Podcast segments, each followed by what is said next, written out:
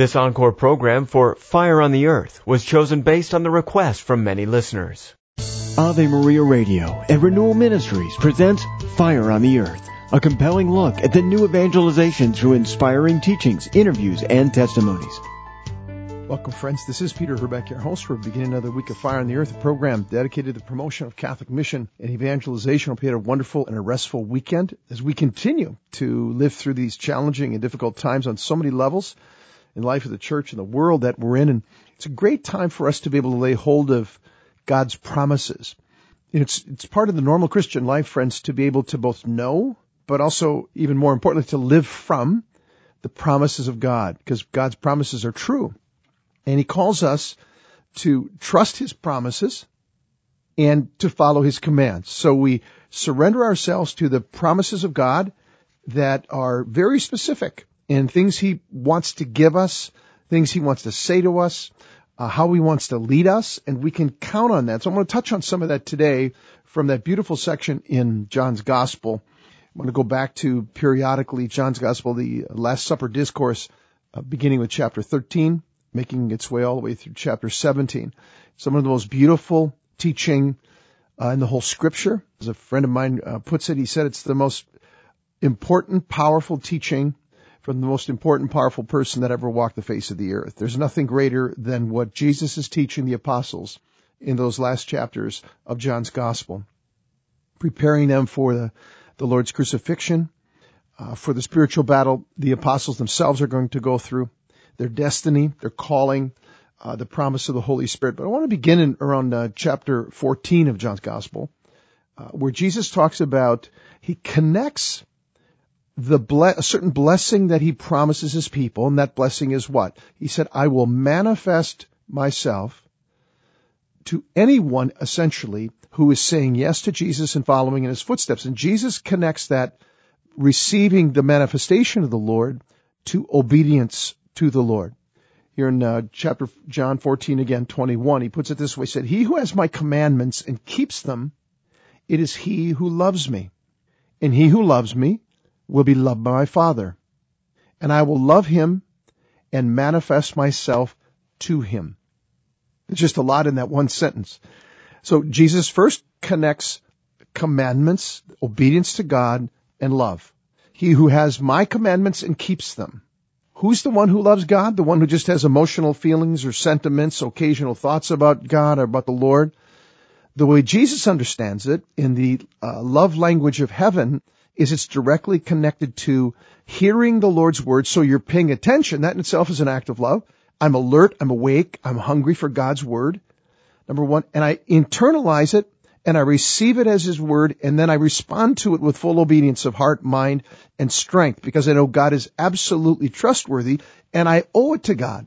The best place I can possibly be. Now it's, it's great to, to come to the place where we can understand, we can understand that God's commandments are good. God's commandments are an expression of his love.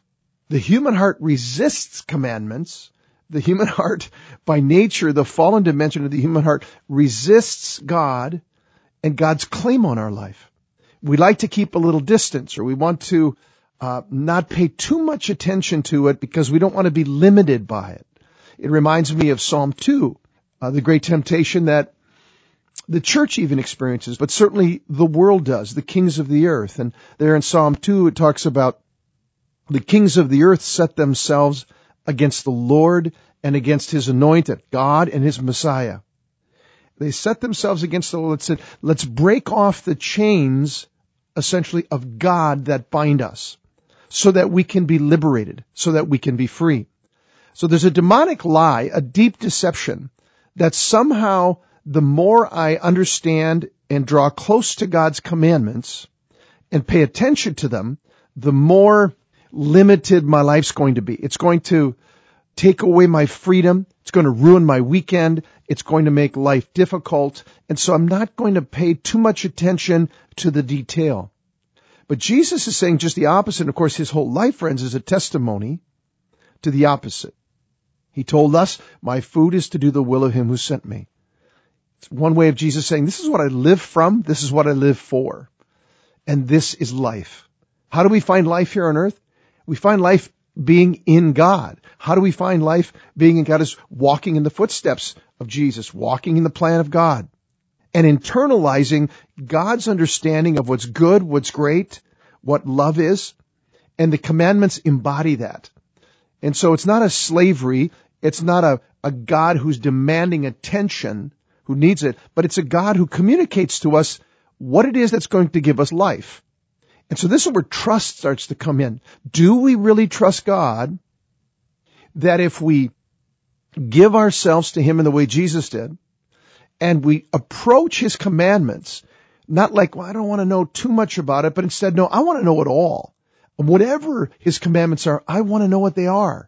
Because I know it's God's love being directed toward me, the one who designed me, made my life, the one who I can absolutely trust, and He's reaching to me, He's reaching out to me and to His people through His commandments.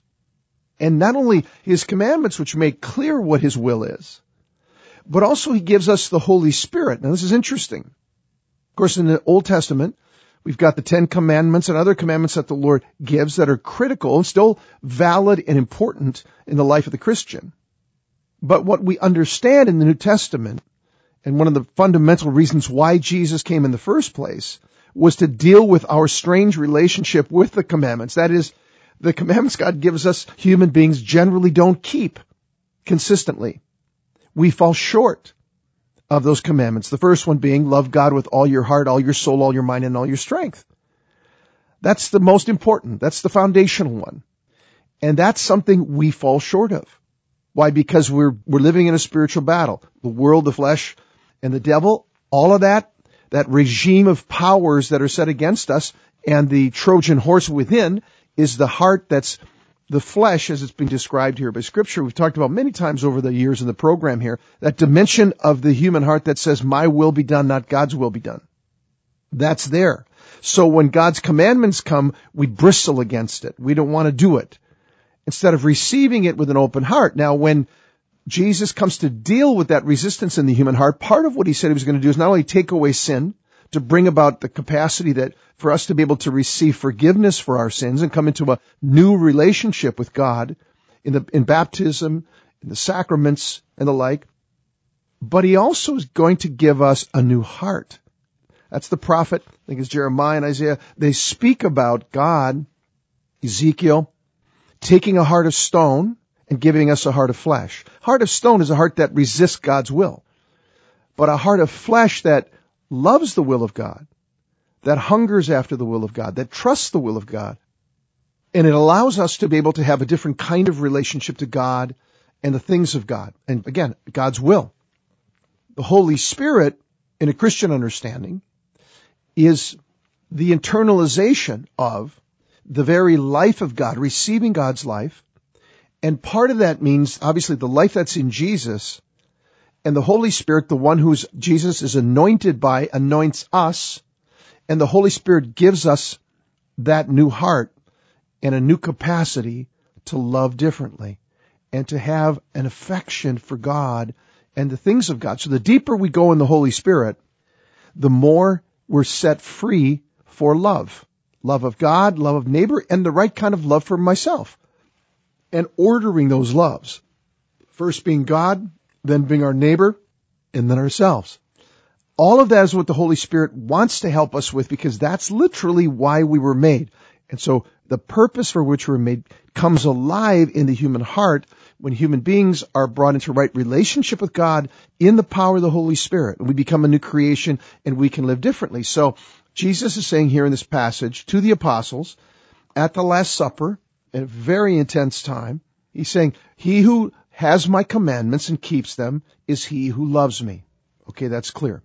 And then he said, and he who loves me will be loved by my Father.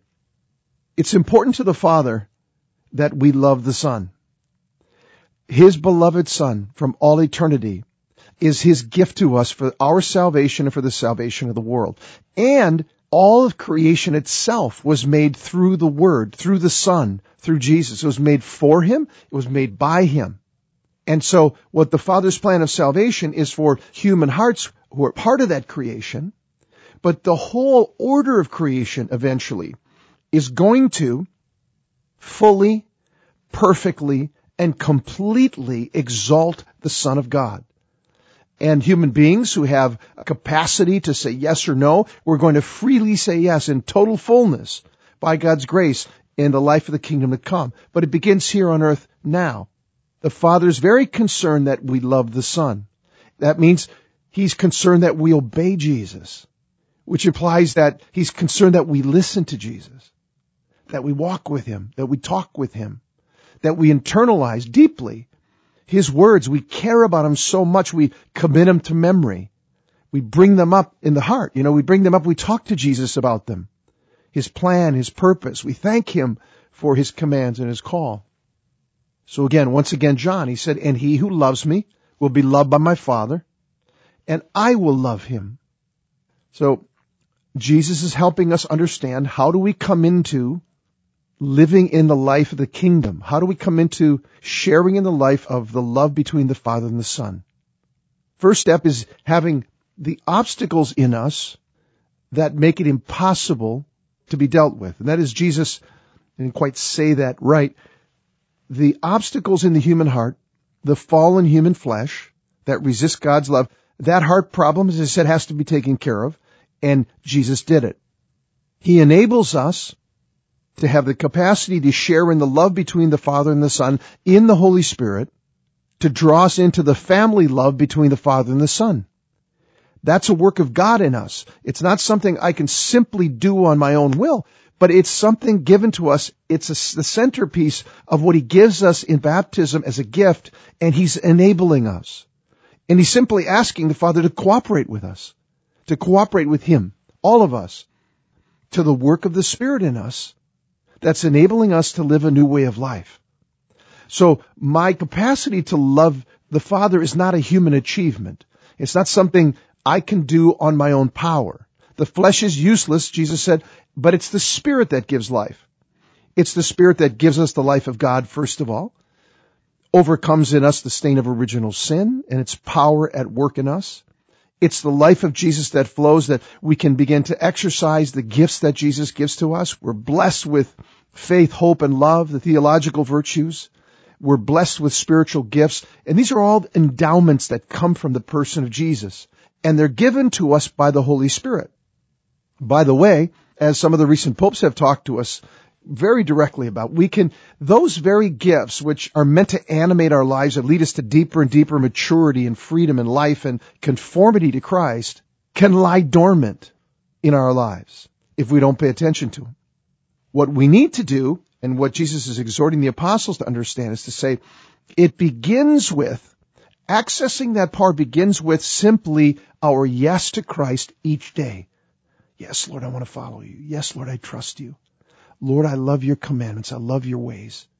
Lord, help me see them. Help me understand them. And Lord, help me love them in the way you desire. Help me walk in obedience and embrace it and make it the thing that I'm living for the way you did. I can't do it on my own, but Jesus, I trust in you. I trust you're going to help me with that. And of course, Jesus said, if you do that, not only will he love us, but he will manifest himself to us. That's critical, especially for a time like right now. It always is, but right now in particular. I'm going to talk about that more tomorrow. What does it mean? What is Jesus promising there? Hope you can join me. God bless. Each program of Fire on the Earth with Peter Herbeck can be downloaded at AveMariaRadio.net and RenewalMinistries.net. Fire on the Earth is a production of Ave Maria Radio. Friends, I'd like to offer you my new booklet, Receiving Fire. Jesus said, I have come to cast fire on the earth. Would that it were already ablaze. That fire is the purifying love that burns in the heart of Jesus. A fire of grace for those who receive it, but a fire of judgment for those who refuse it. If you'd like a copy of this free booklet, call 1-800-282-4789 or contact us on the web at renewalministries.net slash FOE. That's renewalministries.net slash FOE.